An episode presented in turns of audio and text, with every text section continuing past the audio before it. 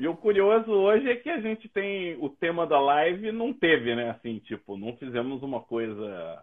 A gente está cada vez mais enigmático nas chamadas. Verdade. Só verdade. botou é, uma chamada assim para despertar curiosidade. Aí eu estava falando que o tema hoje são, é, tem a ver com parasitismo, né? E eu, eu ia relembrar a história assim do da microbiologia e parasitologia, né? Porque acho que a gente tem primeira noção de parasitismo quando a gente está no colégio, né? Quando a gente pega tipo amarelão, aí você tem lá um ciclo biológico simples, aí se pisar é. descalço, ele entra pelo pé e aí vai para o estômago. Aí você tem ali um, uma noção de que existe é, o parasitismo. O parasitismo eu acho interessante porque eu lembro logo da, daquela frase assim, né?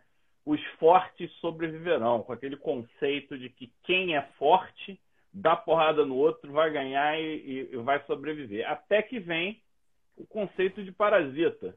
Hoje, praticamente 50% de todas as formas vivas exercem algum tipo de parasitismo, ou total ou parcial. Então, é, é bastante curioso como esse. O, o Fábio, é, aproveitando isso que você falou, existe um equívoco na cabeça das pessoas quando elas pensam na, lei do Darwin, da evolução. As pessoas dizem que sobrevive o mais forte. Não é real. Sobrevive o mais apto. Nas palavras originais do Darwin, de 1859, ele escreveu claramente survivor of the fittest, não the strongest. Então não é o mais forte, gente. Se fosse assim, o Tiranossauro Rex estava vivo. Aquele tubarão gigante, megalodon, que teve até um filme, até legal aquele filme, né? Que o tubarão comia tudo e tal, ele não tinha morrido. É, não é o mais forte, é o mais apto a se adaptar. É o mais adaptável. É o que se... Em alguns momentos, essa, essa vantagem é ser mais forte, em outros não é. Como no caso do parasitismo. Né? É, e, e tem um, uma outra questão que durante um tempo, é, o que, que acontecia? A gente achava que o parasita ele abria mão para ele se tornar uma estrutura relativamente mais simples e aí conseguir se adaptar ao processo de parasitismo utilizando o maquinário, a estrutura do, do agente que ele parasita. Aí que, que, com a microscopia eletrônica eles viram que não era bem uma deleção, na verdade era uma substituição, ou seja, ele abria mão de uma determinada parte, mas em compensação se tornava super especializado em outra. E com a microscopia eletrônica eles começaram a identificar estruturas que até descrever estruturas que não eram descritas antes. Não eram conhecidas. Pega, é. E a gente pega o exemplo da leishmania. A leishmania ela parasita quem? É um organismo unicelular que parasita a célula especializada em destruir parasitas unicelulares. Ou é. seja, você ele se adaptou completamente ao processo de estresse oxidativo e aí você tem um, uma questão de adaptação, ou seja, mesmo do ponto de vista de microbiologia, fitness, como é que pronuncia aí? De fitness.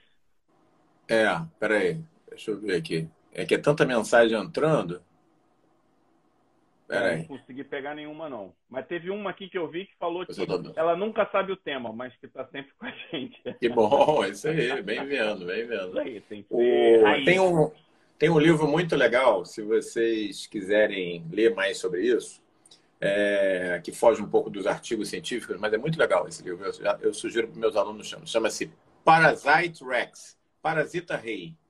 E ele é um livro escrito por um jornalista, né? Então ele é um livro com uma leitura bem agradável. Não sei se ele foi traduzido para o português, mas vocês compram isso aí, você baixa na Amazon, você pega até em e-book, é Parasite Rex. E um, que ele conta mais ou menos uns 15 casos de situações exatamente como essas, entendeu? Em que o parasitismo ele evoluiu de uma maneira totalmente inesperada. E aí eu guardei para o final da nossa live hoje. Vocês sabem que o Fábio, Fábio que está aqui, ele é um cat people, ele é um a, a imagem dele lá no, no, no, WhatsApp é não é não é o retrato do Fábio, é um gato, gato branco. Então, aliás, muito bonito o gato. E aí, é, imagino que ele gosta muito de gato. Então, eu guardei para o final da nossa live, não deixa eu esquecer, viu, Fábio? O, uma história que você vai adorar, que tem a é. ver é. com gatos e parasitismo, que eu acho que vai ser bem legal. Mas e vamos aí, lá, né? Não, e voltando, antes de entrar no top 5, eu lembro que na, na disciplina de parasitologia, primeiro que a gente tem uma divisão, né? Parece que parasitologia fica com os organismos macro, macroscópicos, ou pelo menos não são unicelulares, e a microbiologia fica também, ó. A Siderma apareceu que o dela é um gatinho também, ó. Um gatinho tem até um bigodinho aqui. O... Para vocês todos que são amantes de gatos, vocês vão gostar da história que eu guardei para o final. Vou guardar os últimos cinco minutos para contar essa história. Tá lá no Parasite Rex, mas é de verdade, viu? Tá, tá bem estudado. Vou passar para você, mas daqui a pouco eu conto. E aí eu e o Omar, a gente estava lendo um artigo aqui, que a gente compartilha uns artigos que a gente vai achando interessante, e o, o, o, cara, ele meio que quebra a forma como a gente enxerga, né? A gente geralmente divide o, as doenças relacionadas ao, aos parasitismos em, de forma taxonômica, né? Então a gente vê lá nematodos, cestódios, e aí vai lá protozoários, vai subdividindo, leishmania, tripanossoma, e a gente vai. Aquilo, aquilo sempre foi uma coisa confusa para mim. Tanto é que no livro que, que você está finalizando, né, de Emerging Infectious Diseases, quando vocês me passaram o capítulo, por sinal foi um presente de grego total, assim, né, o, o capítulo de nematodos, cestódios, é, nem sei, de tanto bicho que tinha lá, esse é punk, falei, é. é. Aí eu, eu, eu tava pensando, eu falei, cara, mas que coisa complicada. O que, que a gente fez? A gente dividiu o capítulo não por grupo, mas por manifestações dermatológicas. Aí a gente botou lesões ulceradas, nódulos subcutâneos. Pelo padrão clínico, né? É, a gente usou o que a gente está acostumado a fazer.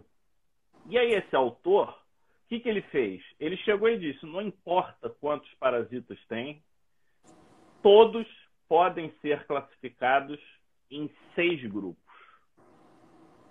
que é a forma de adaptação ao parasitismo. E não vai importar se é parasita de planta, de peixe, de gente, ele vai cair num desses seis que ele, ele diz assim, né, que você não importa quantas estradas existam, mas diante de uma determinada pressão seletiva, as respostas biológicas elas são limitadas. Então você vai ter quatro, cinco, seis respostas e ele achou essas seis respostas. Legal. É, e, e, eu achei isso bastante bem interessante, né? Uma forma como ele conseguiu olhar. E aí no fim ele conclui o seguinte, que se a gente enxergar dessa forma, o que, que vai acontecer?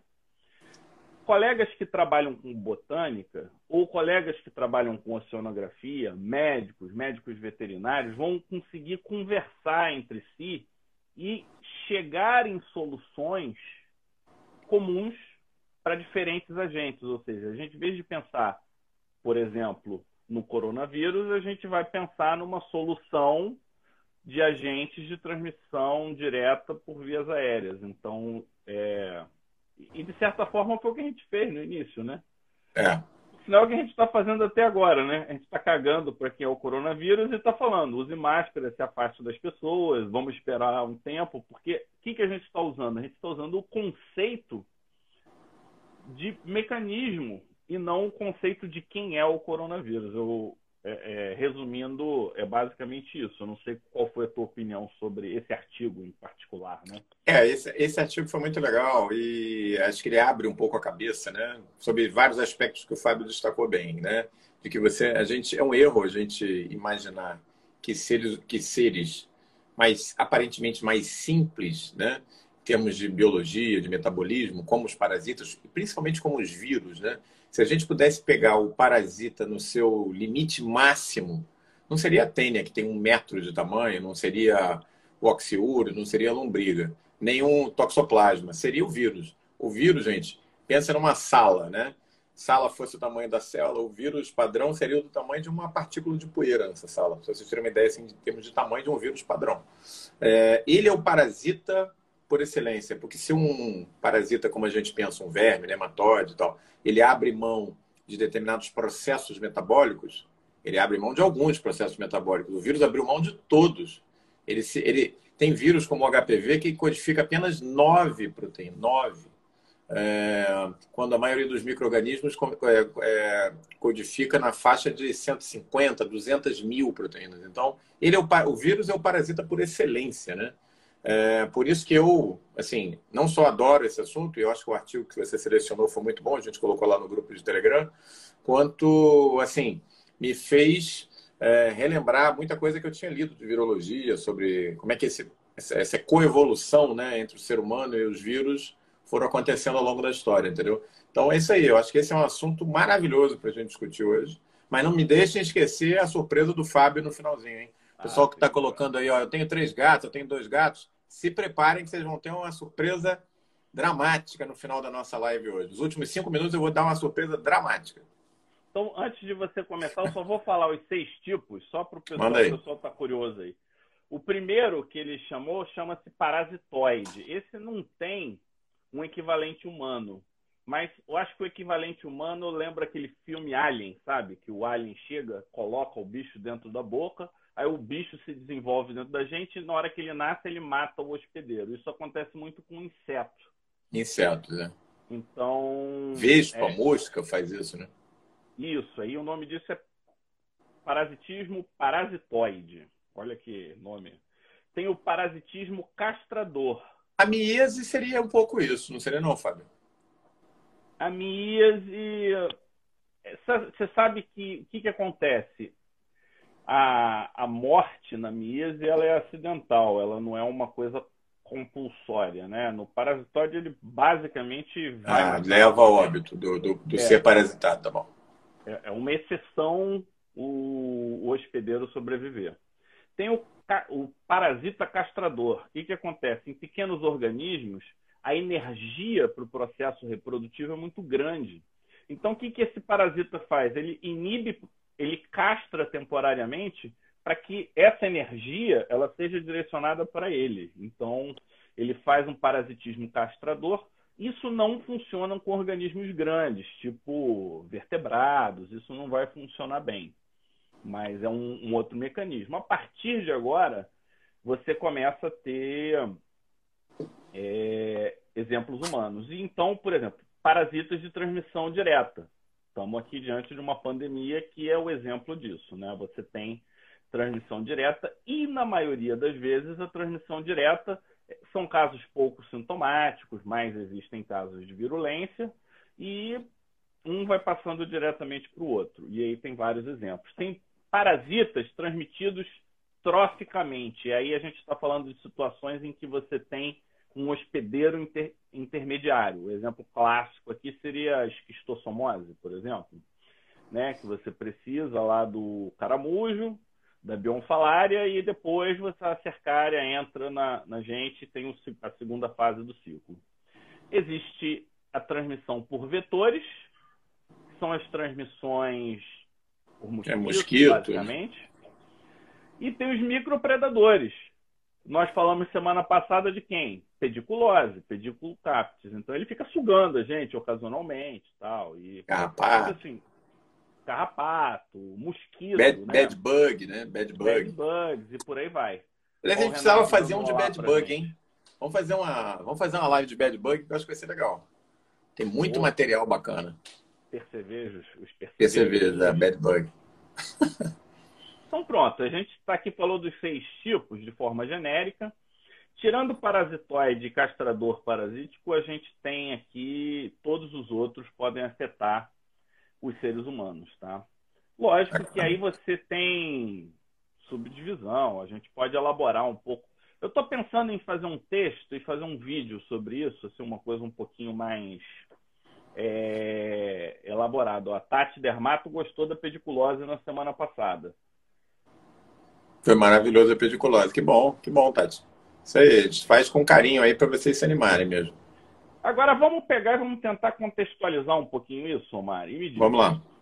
É, ainda pegando um pouco né, de todos esses conceitos, tem uma questão que, o, que um autor chama-se Wright, de 1984, ele usou o termo pico adaptativo, que é quando o parasita ele, ele chega no clímax, ele, no clímax, ele tem a situação perfeita de reprodução, de transmissão, ele consegue se propagar.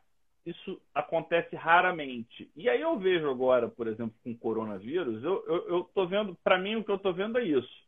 É um pico adaptativo. O coronavírus chegou, deu errado.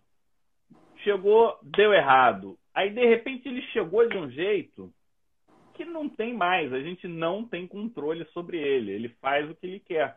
Porque a gente não consegue detectar ele a tempo, a gente não consegue se prevenir, a gente não. A, a ponto que a Índia passou do Brasil em segundo lugar. Eu vi. Está em segundo, segundo é, é, número de casos é, confirmados de Covid. Né? Aliás, gente, eu... fazendo um parêntese, Fábio, semana que vem, simpósio Covid 2.0, gratuito, online. É, no link. Quem está assistindo pelo Pere Digital, está no link do Pere Digital, da bio. Quem está assistindo pelo meu, o Marlupe, está lá no link. É gratuito. Se inscrevam, gente. Vai ser muito legal. Quem acha que já sabe tudo de Covid, vai se surpreender semana que vem. Segunda e quarta, 14 e 16 de, de setembro, a partir das 7 horas da noite, tá? E aí explica para mim, Omar, por que, que tem vírus, já que o teu braço é virológico, né? Por que, que tem vírus que são bons? Por que, que tem vírus que são maus? E o que, que é um vírus bom e um vírus mau, né? Mal é Não, tipo... essa é uma pergunta interessante, né? Quando a gente pensa, pensa num, vamos lá, gente, pense num vírus bom aí. Quem é que quer dar uma sugestão de um vírus bonzinho, né? Alguém vai dizer aí, é, vírus da varicela, outro vai dizer o herpes, outro vai dizer um vírus do resfriado, Outro vai dizer o HPV. O HPV pode virar câncer, mas é, é minoria, né? Mas é. É. E um vírus mal. O vírus mal é o vírus ebola. Ele mata 70% das pessoas, 60%. O Covid, ele é mal. E tem também aqueles vírus que estão no meio do caminho. Sarampo não é nem tão bom, nem, nem tão mal. O que, que faz esses vírus... Ó, o pessoal já está colocando aí, ó, herpes, parvovírus e tal. Bom, o que, que faz esses vírus bons e maus? Na verdade, o vírus não é bom nem mal. Quando você pega herpes labial coloca em cultura de célula e conta o número de células que sobrevive depois de 48 horas, ele mata mais do que o vírus ebola. Ele é mais rápido para matar o vírus ebola. Então, por que, que ele não mata as pessoas que o ebola mata 70%? Porque existe um outro fator, um outro ator nessa história, que é o nosso sistema imune. Então, a regra básica é a seguinte: infecções que pularam para o ser humano há muitos e muitos anos, é, estão vivendo melhor do que com a gente. Então, herpes, quando é que ele pulou para a gente? Ele pulou de um ancestral símio. Você acredita que foi 5 milhões de anos atrás? Então, teve 5 milhões de anos de adaptação. O vírus foi ficando mais brando, porque senão ele mata o hospedeiro. E a gente foi ficando bom para caramba de acabar com o vírus herpes. Por isso que ele não mata muito. Ah, mas e o ebola? Então, o ebola é o contrário, gente. Ele pulou agora. A gente não sabe lidar com ele ainda, né? Então, a nossa resposta é muito ruim e o vírus mata a gente porque ele prolifera à vontade. Legal. E o sarampo? Olha que interessante. O sarampo está no meio do caminho. Sabe por quê? Porque da onde que veio o vírus do sarampo? Veio de vírus que circulavam entre animais domésticos. É, você acredita que ele veio de um vírus que dá no gado chamado Rinderpest? E quando que isso começou a pular para o ser humano? Quando começou a pecuária, a se criar animais. Quando foi isso? 10 mil anos atrás. Então, olha só, o vírus que tem 5 milhões de anos com a gente já não mata quase. O vírus que tem 10 mil anos mata intermediário. O vírus que tem seis meses, Covid, esse está fazendo a limpa. É assim que funciona, entendeu? E quase todo mundo que está na face da Terra hoje é sobrevivente de pessoas que lá atrás, milhares de anos atrás, morreram pra caramba de herpes, mas sobreviveram, aprenderam a lidar com ele. E depois morreram muitos de sarampo, entendeu? Então, cada um de nós aqui é um super gênio para controlar herpes, para controlar toxoplasma, para controlar HPV, mas não é para controlar ebola e covid. Deu para entender? Porque que isso chama-se coevolução. A pergunta é: HPV é bom ou mal? Não, se a gente comparar, ele é mal, porque ele pode causar câncer, ele se integra no DNA da célula, mas se a gente pensar em taxa de mortalidade ou de letalidade, não dá para comparar o HPV com o vírus da raiva, que mata 100% das pessoas, ou o vírus ebola, né? Ó, já deram uma tranquilizada aqui. Falaram que daqui a 10 mil anos o coronavírus vai estar tá ok, então, né? É verdade, é verdade. Não, não vai, não vai precisar tanto, não vai precisar tanto, porque hoje a gente, a gente tem uma tá coisa. Indo, é proativo, né? Exatamente. A gente não fica paradão lá e deixa todo mundo morrer.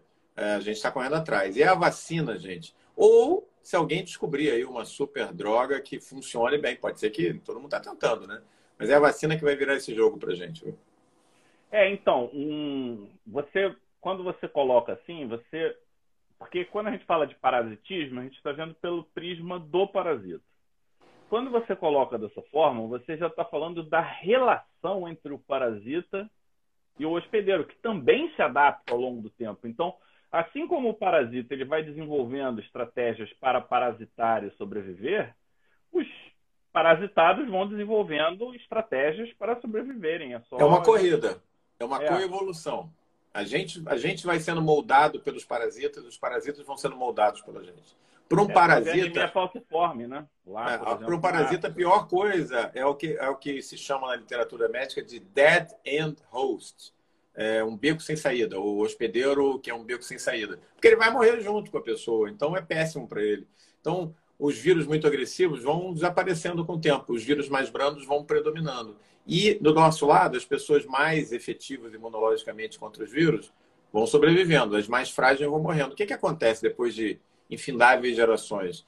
Vai afinando, vai, vai acertando essa relação, entendeu? E a gente tende a entrar em equilíbrio com esses vírus. Eles estão lá, mas eles não matam, eles aparecem de vez em quando. O herpes é um exemplo clássico. É, e esses vírus e agentes de transmissão direta, a tendência deles é eles serem brandos porque o objetivo deles é usar a nossa força. O que, que, que, nós somos para eles? Energia é. e comida grátis. É isso aí.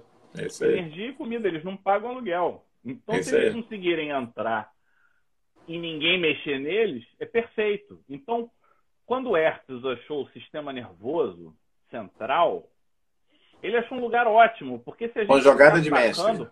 Se a gente ficar atacando o sistema nervoso central para tentar acabar com herpes, a gente acaba com a gente. Então, de, ele entrou num lugar que é relativamente silencioso, você não tem muita gente circulando ali, ele fica quietinho e quando dá bobeira a gente, ele vai lá e sai e causa o sintoma, né? Então, é... E aí é uma evolução também da questão de de conceito de doença, né? A gente parece, eu tenho herpes, cara, calma, calma. Você entrou em contato com herpes, né? O vírus não é igual à doença. E se a gente fizer testagem populacional, talvez tenha muito mais gente com coronavírus do que a gente saiba realmente. Provavelmente vai ter. É, se imagina que é de 7 a 20 vezes mais do que o que a gente tem nas estatísticas. Ninguém sabe exatamente o número, né? No Brasil é de 70 a 100, né? Porque ninguém consegue, pelo menos aqui na região, para testar é uma dificuldade, né? Aqui também, aqui também está difícil. É uma dificuldade. E varíola? Varíola é uma doença é, relativamente interessante, né? Porque foi um dos grandes sucessos da, da medicina, né? que, que você pode. Acho que é um, um grande sucesso de intervenção. O que, que você pode falar para a gente sobre isso? Então, a varíola ela tem duas histórias interessantes para ensinar para a gente. Ela foi a primeira doença erradicada da face da Terra, o primeiro ser vivo, se é que a gente considera um vírus um ser vivo, que foi erradicado voluntariamente pelo ser humano. A gente já erradicou um monte de animais, de mamíferos, de aves, de répteis e tal. Mas o primeiro ser vivo que a gente disse assim, vamos atrás dele, vamos cercar ele, vamos acabar com ele, foi a varíola. 1977. Isso foi um grande feito da medicina. Mas tem uma história muito mais interessante por trás da varíola. A varíola, o vírus que circula na natureza mais parecido com ele, chama-se camelpox. É um vírus que está nos camelos. E ele já circulava ali no, no Oriente Médio, na Ásia, desde tempos antigos, em países que o camelo é um animal importante na carga e tal. É, então, se acredita, a grande disseminação da varíola se deu na Europa e no norte da África por volta do ano 650. Então, existem alguns trabalhos bem interessantes mostrando que, assim, tem, tem uma, um artigo muito legal dizendo que a varíola foi a espada de Alá, porque conforme a religião muçulmana, os, islam, os, os, os islâmicos, né, começaram depois do Maomé, 633, eles começaram a, a, a disseminação da, da, cultura islâmica, chamada Égide, é, eles começaram a avançar geograficamente ali no norte da África, saindo da Arábia, norte da África e tal, e chegaram até a Europa, né? Tomaram ali Portugal, Espanha e tal. E tem muitos trabalhos mostrando que é, a mão do Islã que mais pesou contra os cristãos e os, é, as populações ali originárias foi a varíola. A varíola chegava primeiro, matava a população, e aí eles foram tomando o norte da África. Tanto é que, cara, é inacreditável. Uma das tomadas de império mais rápidas da história da humanidade é o Islã. Né? Começa em 630, em 750, em 100 anos eles tomaram todo o norte da África, entraram pela Europa, tomaram Portugal, tomaram Espanha e começaram a entrar na França. Então, existe uma batalha famosa né, entre os. Na época não existia França ainda, eram os francos né, e os mouros. E essa batalha, segundo os historiadores, é uma das batalhas mais importantes da história, porque ela foi vencida pelos francos e parou ali a, a, o avanço do Islã para dentro da Europa. Se eles tivessem ganho essa batalha, provavelmente toda a Europa teria sido islamizada por volta do ano 800. E aí, é, quem ganhou essa batalha para os franceses foi Carlos Martel. É, Carlos o Martelo. Dizem que ele era foda, né? Porque você imagina ter o apelido de Martelo, né? Ele era parente do Carlos Magno, que veio depois. Um pouquinho de história é sempre legal, né? E aí, mais ou menos uns 300 anos depois, aí os francos foram retomando e tal. Depois os, os portugueses se conseguiram retirar os, os muros, né? E aí a Espanha fez a reconquista. Eu tive ano passado em Granada, que é uma cidade islâmica linda no sul da, da, da Espanha, né? Você vê toda essa história lá. Por volta do ano 1200, ou seja, eles perderam a batalha, o Islã perdeu a batalha em 850. É, levou mais uns 200, 300 anos para eles serem totalmente expulsos e voltarem para a África. Quem é que foi a primeira mão do Islã? Não foi aquela cimitarra, foi a varíola. A varíola era a arma biológica secreta do Islã. Essa é boa, hein? É, e a varíola é interessante para quem gosta de fotobiologia, né? Porque é, é uma virose que é piorada com a luz. E um dos primeiros Nobel de medicina ligados à fotobiologia foi o tratamento da varíola em masmorras, né? Tirar a pessoa e colocar em luz vermelha, porque o espectro de luz vermelha não desencadeava o processo da, da, da varíola. Então, isso é um, é um dado também interessante. E uma, uma o pessoal está gostando que... aí das histórias. Ó. Essas histórias é gostoso aprender, adoro aula de história. Que bom. Sempre que a gente Tomara puder, a gente é professor traz. de história também na, nas horas vagas, entendeu? É, eu gosto, eu gosto. Existe um ditado é... que diz: se você não entende é, o seu passado, você não vê para onde você vai no futuro. A história por ensina muito. Por isso que eu estou contigo. Por isso que eu estou contigo no Pele Digital, porque pelo menos alguém sabe para onde a gente está indo, né? É isso aí. Ah, ah, não estava no nosso script, mas comentaram aqui da Polio. E a Polio tem um, tem um investimento realmente muito grande. Falaram aqui do Bill Gates na África. A rigor, a polio ela foi eliminada na África. Hoje o problema da polio está no Oriente Médio, né? Tem dois países que eu não vou lembrar quais são, não sei se é Paquistão e são dois países do Oriente Médio que não elimina polio de jeito nenhum. E, e, é, e voltou, acho que alguma coisa na Venezuela também, né? Com a erosão da, enfim, social, né? Na Venezuela parece que está voltando também. Uma, uma pena, né? Porque a polio a gente chegou bem perto de, de exterminar, né? Como a varíola, mas enfim. Acho que Sudão, é... Sudão tem caso de polio. É, eu não vou lembrar. Inclusive, saiu uma resenha recente aqui na Nature sobre, sobre isso, né? Sobre a, a polio. A polio foi eliminada do Brasil que em 70... É, por aí. 70 e pouco. Acho que foi um pouquinho antes de eu nascer, 64, 65. É. Eu acho que foi 74. O, é. o, o, se alguém lembrar aqui... Coloca é, aí pra gente. Coloca pra gente. Bárbaro, que é Fundação Melissa Gates, é isso aí. É, vamos, vamos ver. Eu acho que uma coisa que falta no brasileiro, gente, é isso. O Bill Gates ganhou dinheiro, ele, segundo né, dizem, ele foi até meio é, predatório em alguns momentos. Mas o americano, assim, ele é predatório, mas depois ele doa, doa para caridade, né? A gente não vê a mesma coisa no Brasil. Nossos ricos não, não fazem isso, né? Não doam, não apoiam instituições. É uma, uma pena, né? É, o, tem, tem um vídeo que não sei se vai dar tempo de falar, mas o vídeo é basicamente o seguinte.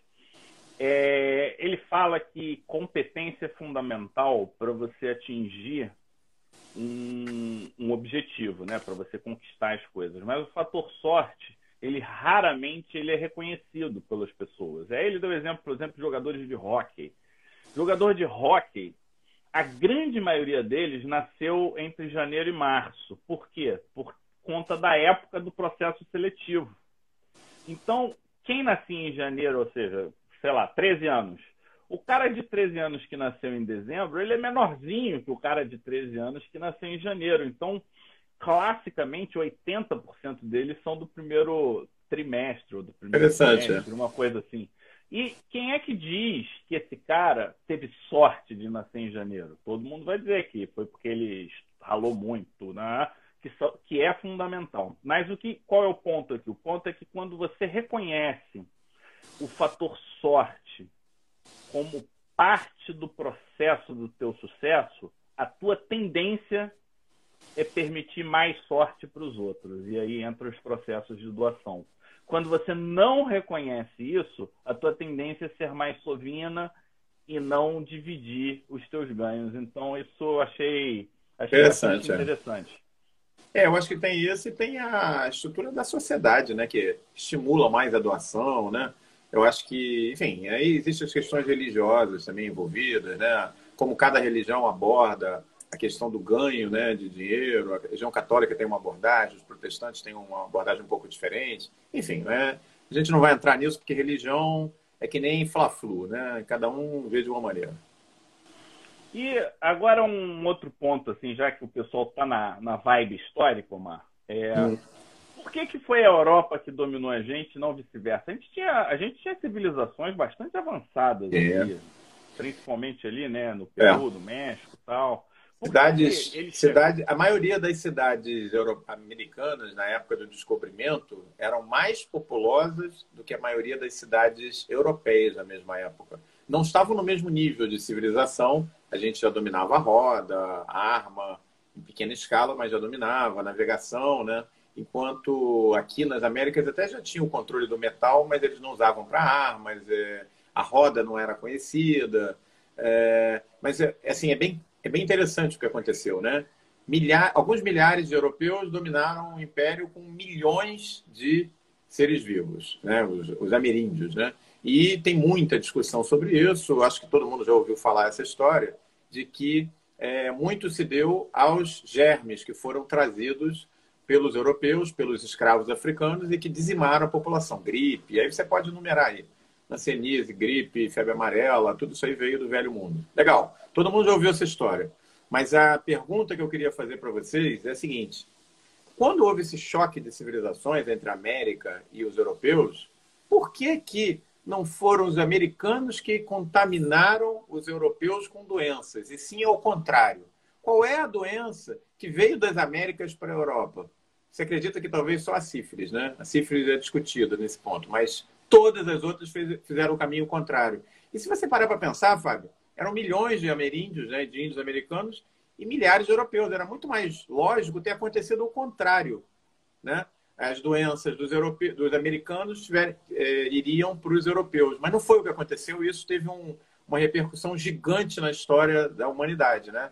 Na verdade, o, o continente americano ele foi europeizado ele foi colonizado sob todos os aspectos pela cultura do velho mundo, e não o contrário.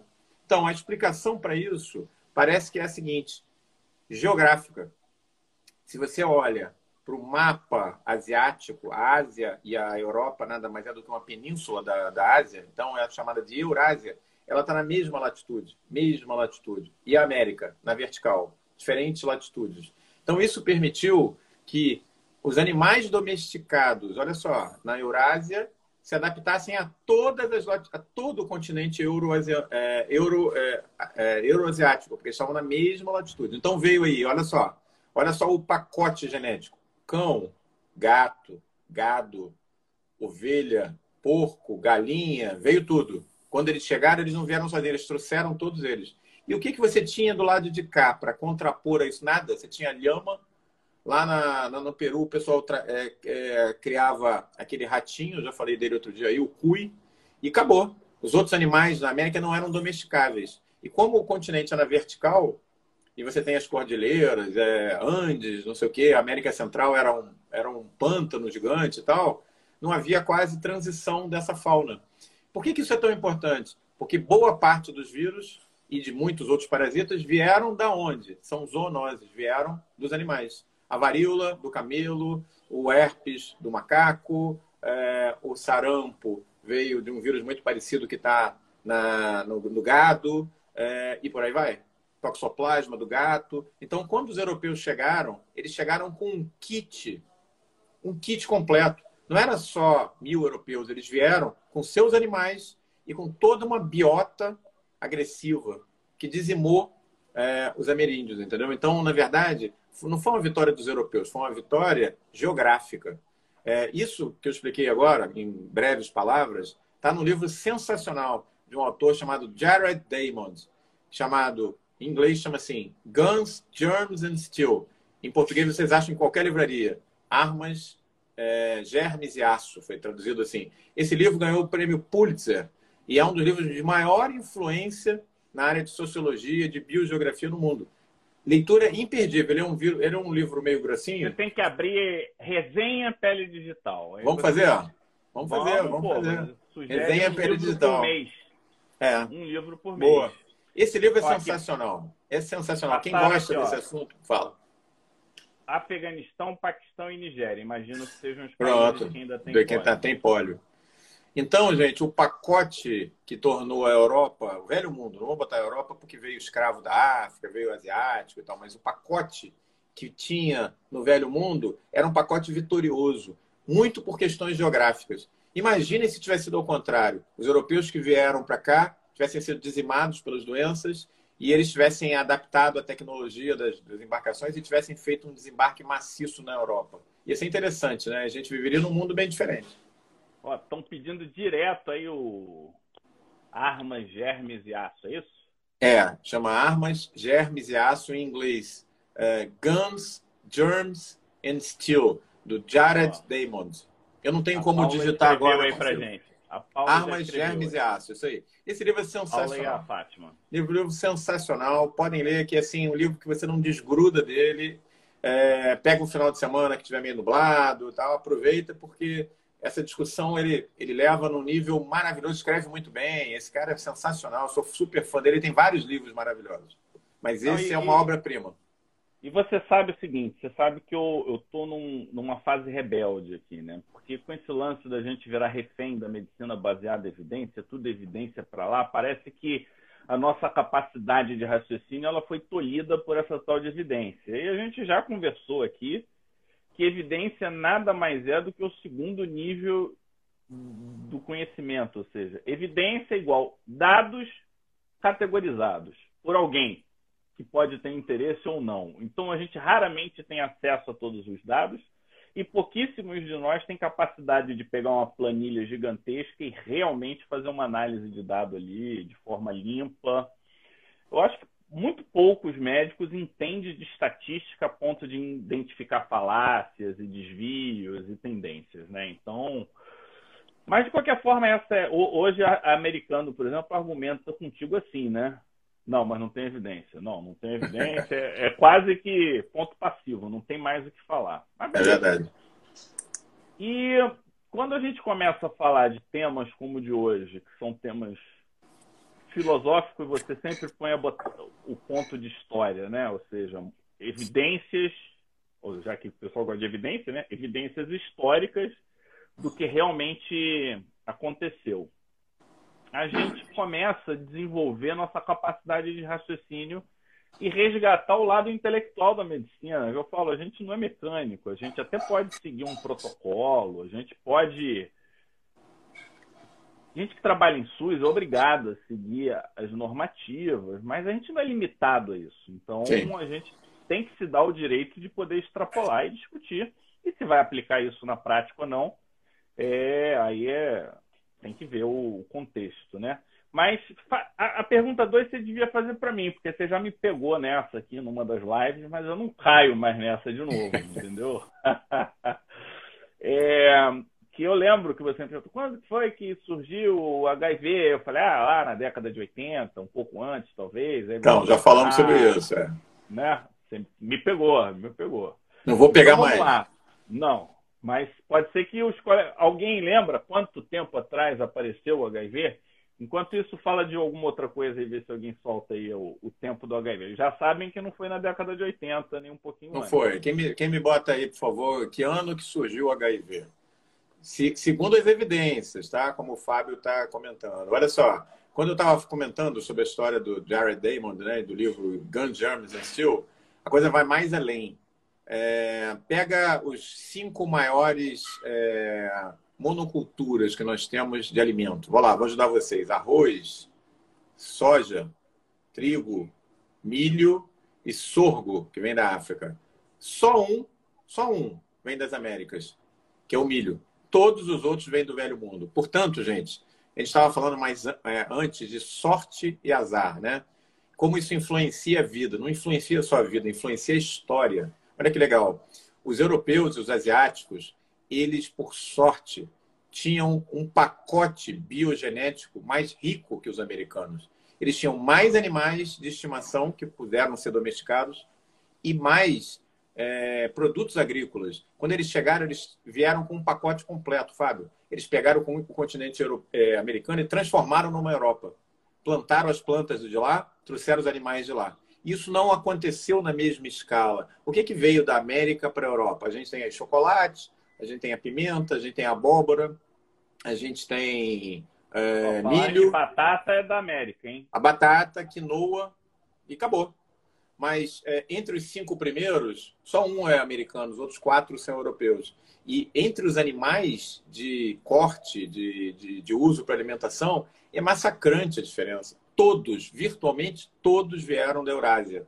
Então, os europeus tinham uma cabeça de ponte mais forte. Isso foi sorte pela questão geográfica de onde eles viviam, porque o continente estava na mesma latitude. Então você conseguia pegar um... americano. É, você conseguia pegar uma ovelha e criar ela nos, é, nos Alpes, ou lá na Ibéria, lá em Portugal, ou lá na Rússia. Era a mesma latitude, entendeu? E você não consegue fazer isso nas Américas. Então, isso definiu a, o futuro do nosso planeta, como a gente entende ele hoje. É né? muito legal. Ó, já colocaram aqui década de 20, 1920, década de 1900 250. Tomate americano, pessoal.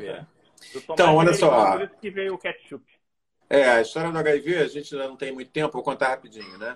O HIV ele surge da literatura médica, e por que, que eu coloquei isso para a nossa live de hoje? Porque existem alguns trabalhos, e a gente vai falar isso no simpósio Covid 2.0 semana que vem, demonstrando que possivelmente o vírus Covid, da Covid, SARS-CoV-2, ele não surgiu é, no tal do mercado úmido na China e ele já estava circulando na, na China há pelo menos uns seis ou sete anos, porque nós temos alguns dados interessantes aqui do Brasil mostrando o vírus circulando em esgoto de um shopping em Florianópolis no final de outubro, é, quando na verdade a epidemia teoricamente só estourou em dezembro na China. Então ela já estava circulando. E aí a gente vai contar essa história em mais detalhes na minha primeira aula do Simpósio Covid 2.0, que já está toda modificada para mostrar as novidades para vocês, dia 14. Bom, e aí, olha só, para fazer essa comparação, o HIV ele, é descrito na literatura médica, os primeiros casos de pacientes homossexuais morrendo, 81, 82, a doença ganha o um nome, descreve o vírus 84. Mas quando eles foram ver os exames de sangue, as sorotecas que estavam guardadas desde 1908, qual foi a, na África, qual foi a surpresa? pacientes soropositivos para HIV em 1908 no Congo. Então, hoje você já tem uma noção muito clara do que, que aconteceu. Algum caçador se contaminou com um vírus símio da imunodeficiência, CIV, que chama, por volta do ano 1903 a 1905. Essa contaminação ela não aconteceu uma única vez, Fábio, aconteceu dez vezes, dez vezes diferentes. Sendo que duas são major, são maiores. Foi um, uma, uma, um vazamento maior. Uma deu origem ao HIV-1, outra deu origem ao HIV-2. Mas 10, outras oito aconteceram. Olha que loucura. E aquilo ficou restrito e passando em pequena escala na floresta do Congo entre 1908 e 1923. Em 1923, eles descobriram que era, a área era rica em manganês. E aí construíram uma estrada de ferro. Quando essa estrada de ferro foi construída, levando o manganês para áreas mais populosas, a doença começou a espalhar. E aí você tem a sorologia mostrando que a doença sai e começa a pegar um raio de 100 quilômetros. Mas ela levou é, 20 anos para fazer isso. Aí a estrada de ferro começou a dar muito problema, porque chovia muito, eles resolveram fazer transporte de manganês através de barco. E fizeram uma, uma, uma, uma o transporte flu, fluviométrico, né, pelo, pelo, pelo barco.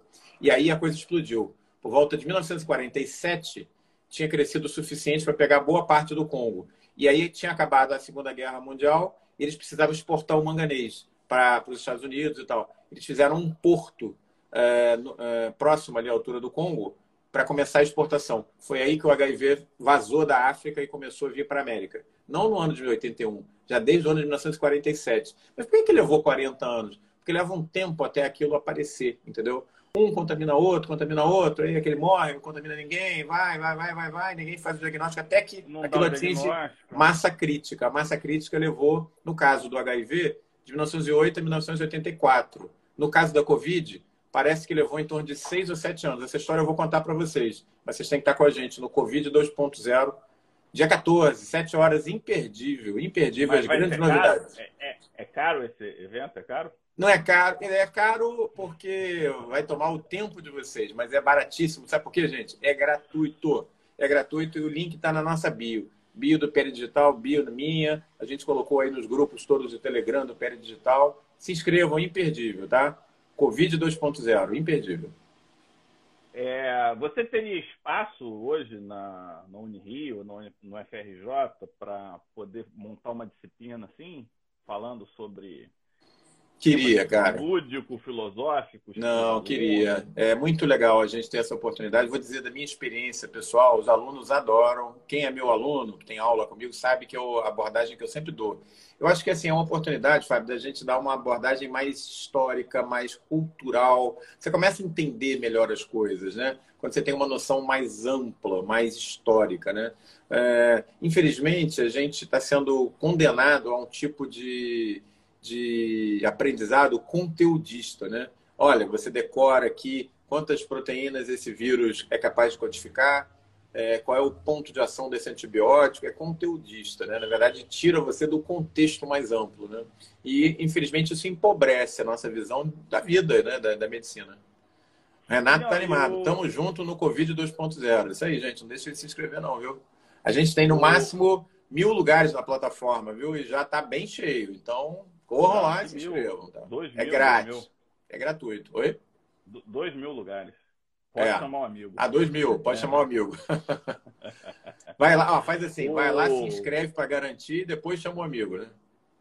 Ó, fã, do, fã do Dr. Omar, Luciane Botelho falou aqui com a gente. Obrigado, o... Luciano. Você é muito simpática, muito gentil. Na verdade, eu não mereço isso tudo. Apenas eu, eu e o Fábio, nós fazemos o que a gente gosta. Né? Por isso que a gente está sempre animado aqui toda terça-feira.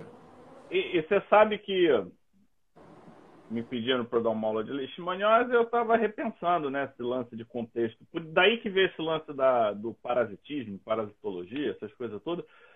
Porque eu, eu enxergo hoje duas disciplinas do básico que são uma grande perda de oportunidade de, de fazer com que o aluno do básico tenha aquele tesão pela medicina, são essas duas, biologia e, micro, e parasitologia, microbiologia e parasitologia, porque é uma, é uma decoreba de ciclo, é um bicho atrás do outro, você tem uma dificuldade tremenda. Como é que você fica tonto quando você vai lendo todos aqueles nematórios? Quando chega no fim, você já não sabe mais quem é quem. Aí você tem que ler de novo. E aí fica cansativo. Os sintomas são parecidos, você meio que banaliza, né? A gente perde uma oportunidade. E aí você, por exemplo, você que tem uma pegada mais histórica, as pegadas históricas realmente são legais, porque contextualizam bastante. Mas e te, e te ajuda, drive. E te ajuda a entender a doença. Vou te dar um exemplo, já que você está animado com parasitose. Quais foram as parasitoses que vieram da América para o velho mundo? Zero. Quais que fizeram o caminho contrário? Um monte. Todos que você pode imaginar aí. Sabe por quê? Sabe por que isso? Por incrível que pareça, a população ameríndia era extremamente saudável. Eles sabem isso porque eles estudam as múmias e tal, eles conseguem analisar direitinho. A razão é fantástica, gente. Porque quando houve a migração dos ameríndios, né, dos antepassados dos, dos, asiáticos que chegaram à América, por volta de 14 mil anos atrás, eles tiveram que atravessar uma área de geleiras enorme no norte da, da, da América. E essa área de geleira era inóspita. Eles tiveram que fazer isso ao longo de uma ou duas gerações, 40, 50 anos. Então, conforme a pessoa defecava, por exemplo, e muitos desses parasitas saem nas fezes, e o chão estava congelado, permafrost, o parasita não sobreviveu. Então, esses antepassados asiáticos, eles tinham sim parasitoses.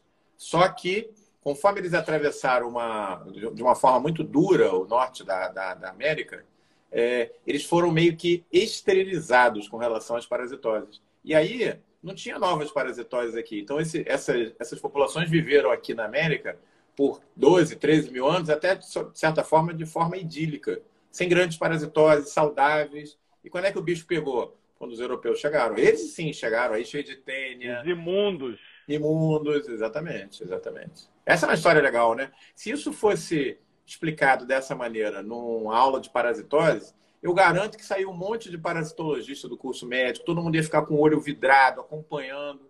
Mas não, o cara te dá um, aqueles ciclos enormes lá, que tem um monte de bicho, vem para cá, vai para lá, não sei o que, não, não. Que você fica ali desesperado decorando o nome dos parasitas, né? É uma tristeza. Esquece, esquece. Esquece. Três dias depois. E a história do gato? O pessoal está querendo já saber. Já estão perguntando aqui. Gato. Vamos falar dos gatos agora. Eu já vou dizer que Valesca está grávida, toxoplasma negativo, tá? Ô, oh, beleza. Parabéns. Olha, para quem não estava sabendo, o Fábio vai ser papai em breve. Eles mantiveram esse em relativo. É... Foram light, né? Mas agora já está no finalzinho, não é isso, Fábio? É para quando? É para setembro mesmo? Não, fim de outubro. Fim de outubro. Então, olha só, nós vamos ter em breve mais um Franciscone chegando. Mais um Franciscone chegando. Mandar um beijo para a Valesca que vai, ser, vai ganhar o título da, da grávida de 2020, deve ter uma grávida bonita. E pode dar os parabéns aí, isso aí, gente. E o um, que, que era a pergunta mesmo? Que eu tive uma fuga de ideia. Ah, sim. Toxo, é, toxoplasmose, gato. gato. Então é o seguinte, vocês sabem que grávida não pode, não deve, né? Ficar comendo comida crua, principalmente comida japonesa, pelo risco de toxoplasmose. Bom, mas aí, toxoplasmose é lesão de pele? Pode dar. Eu já vi um paciente com toxoplasmose disseminada. Isso, mas pode, né? Pode dar. Você já viu uma toxoplasmose disseminada? O paciente parecia uma meningite meningocócica. Foi a óbito. Não, já vi caso, mas não Escrito. com lesão de pele. É, mas esse paciente fez lesão petequial no corpo todo. Foi a óbito, muito grave. Por isso esse medo que a gente tem de quando vai começar corticoide, imunossupressor, tem que vermifugar. Principalmente, quer dizer, você vai, você vai, você vai pegar toxoplasma, você vai pegar. É, como é que chama? Oh, tá me faltando aí o. Strongyloid, exatamente. Bom, mas a, a toxoplasmose, ela, a história dela é a seguinte: é, todo mundo sabe que existe um. O, o gato ele, é, ele libera o toxoplasma nas fezes e aí contamina a água, contamina a comida e a gente se, se infecta. Mas aí se descobriu, mais ou menos uns três ou quatro anos atrás, uma história fantástica que é uma história que envolve os gatos e os ratos. Então é assim, o gato libera o toxoplasma, na verdade, aqueles corpúsculos, né, nas fezes, contamina o ambiente. Quem se alimenta daquela área ali são os roedores. Lembrando que os felinos, os roedores, estão ali naquela batalha sempre, né? E aí tem uns trabalhos fantásticos mostrando que ratos, roedores, contaminados com toxoplasma em alta concentração, olha só, Fábio, eles passam a amar os gatos. Quando eles, quando eles encontram com o gato, ao invés dele dar aquela vazada, dele sumir, ele para, fica olhando o gato embevecido. O gato vai lá e crau, come ele. Quando ele come, ele é, estimula o ciclo de liberação do toxoplasma. Olha só a história onde é que eu vou chegar. Muito bem. É, então, como que o, o toxoplasma faz isso? Parte da infecção de toxoplasmose, da infestação, migra para o sistema nervoso central do gato, do rato. E Aí eu altera. queria só dar uma pausa nisso, porque para pegar bem um artigo. Você acabou de falar é, o, aquele artigo que a gente estava comentando do início, ele, ele parte do princípio de que, por conta das pressões, tal, existem convergências, né? E essas convergências elas podem ser morfológicas, por exemplo, estruturas que grudam no intestino. Então, em diversos bichos que parasitam o intestino tem algum gancho, algum sugador, alguma coisa.